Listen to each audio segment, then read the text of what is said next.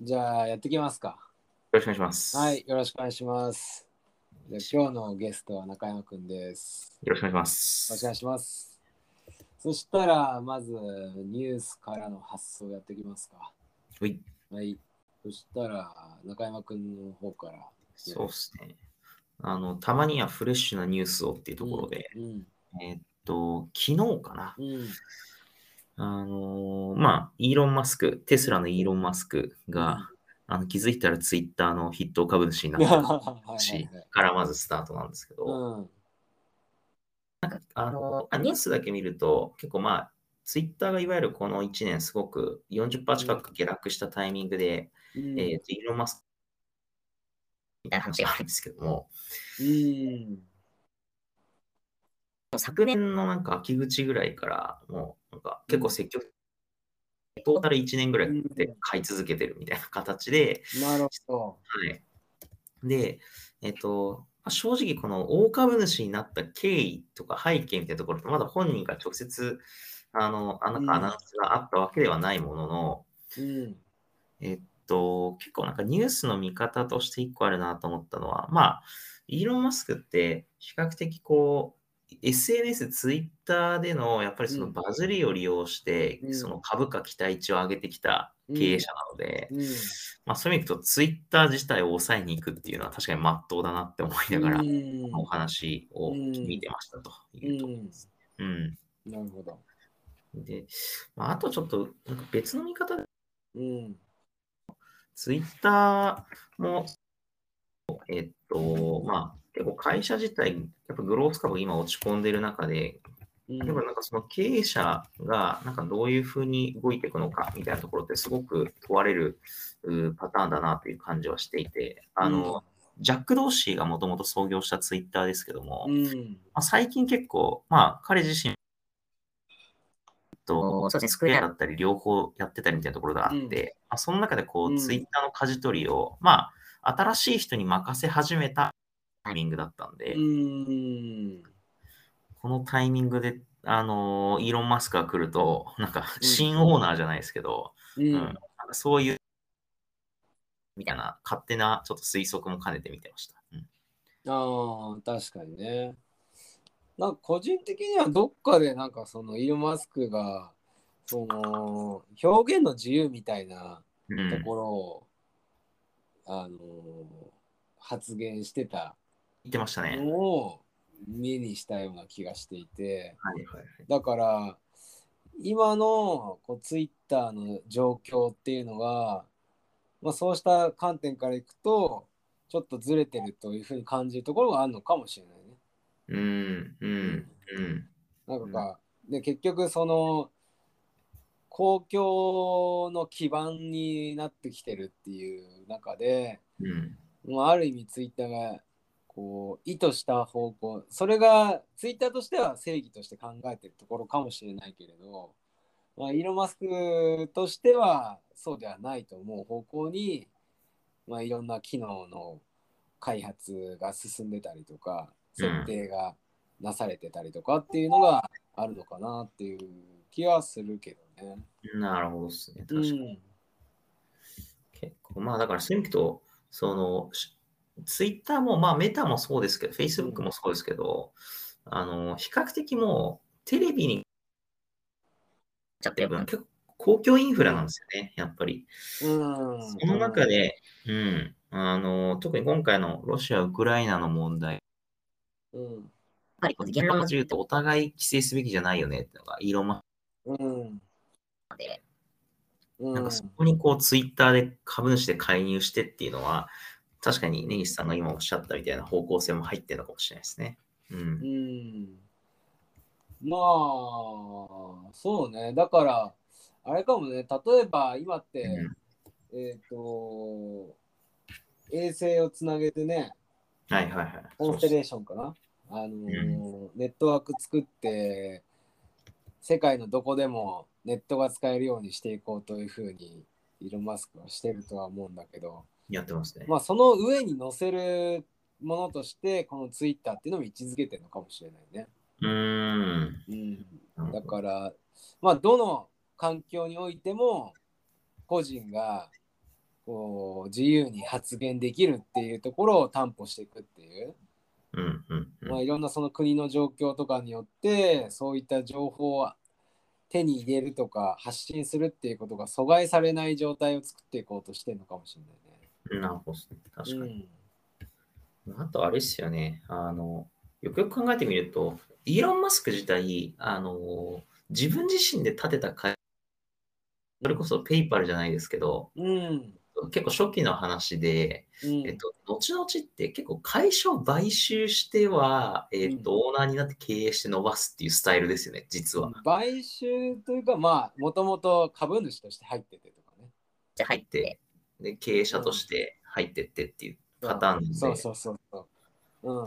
なんかツイッターももしかするとね、そういうスタイルで経営やりますってなって、なんかどういうか感じになるのか、すごい楽しみであり、うんある意味、ジャック同士のスピリットが変わるんだとすると、なんかそれはそれで、そうなんですよね。うん。うん、確かにね。うん。もうこれどうなっていくのかね。結構なんか、まあ、うん単純に大株主として、そのツイッターのその表現規制みたいなところに、うんこう拒否権を出しますぐらいの介入にとどめるのか、うんえっと、いつものパターンでいくのかはちょっと気になったです。うんまあ、あれだろうね。その自分の考える方向に行かなかったら、あの経営していくだろうね。行くんでしょうね。うん、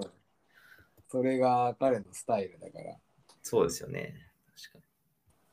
にいや。ちょっとなんもかうそういうそういう意味でこのなんていうのかなこれまでさ取り組んでない分野なわけじゃないですか彼が、うん、うん。だからそういう意味ではどんなものにこうしていこうとしてるのかっていうのはある意味楽しみでもあるけどねなるほど、なるほどうでんすね。まあみんなが想像してないような方向性に持ってくっていうのもあるかもしれないし。うん。なんかね、例えば、少し、で、ツイッターもね、暗号通貨周りとかそういうところをやり始めたところもあったりとかするし、僕のイメージだと、ジャック同士はまさにそこを進めたいからこそ、あの、スクエア改めブロック確かに。に集中するようになったんだろうなと思っててうん。今のなんだメタマスクとかああいうブロックチェーンにおけるウォレットの位置づけにそのブロックをしていきたいんじゃないかなとは思ってて、はいはいはい。うん、彼はね。で一方でこのツイッターっていうのがそこにおいてはどういうまた進捗をするのかっていうのも興味深いし。うん。まあビジネスモデル自体広告で行くのかとかね、そうですね。うん、なんかやっぱり広告である限りにおいてなんかいろんな広告主の思惑っていうのも働くところだと思うんではいはい。なんかそこをまた全然違うビジネスモデルにしてしまうっていう可能性もイーロン・マスクだったらあるかもしれないし。なるほど。うんもう結局これからどういうふうにこのメディアを伸ばしていくかっていう話でうん。うん。特にね若い人はツイッターをやらないみたいな話も聞くからはいはいはい。なんかこのメディア特に若い人に受けるこの SNS というメディアがこのサービスが今後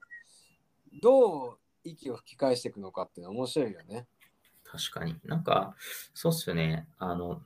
自分とか結構ツイッターヘビーユーザーなんで、うんあの若者がいないっていう感覚あんまりないんですけど、うんえっと、実際結構若い人に直接聞いてみると、うんえツイッターは、えっと、大人たちの情報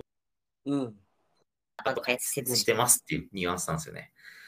そうそうそうそう。だから、あの一時期ショッの、キング一時期の Facebook に近いんですよ。うん。まあ P- PLC というか、プロダクトライフサイクル的には結構後ろの方なんだなっていう、ぎょっとしながら聞いてたり。うんんまあだからそうした中で、ただまだまだユーザー多く抱えてるんで、うんうん、どうやってこれを息吹き返らせるようにするかっていうのは、あの実はこの後の、この後っていうか、まあ、Facebook にも影響を与えるだろうし、あのインスタ、うんインスタも結局今は中心だけど、まあ、5年とか10年経てばまたそこが変わってきちゃうわけでうん興味深い取り組みになるかなとは思うけどね。確かにそうですね。うん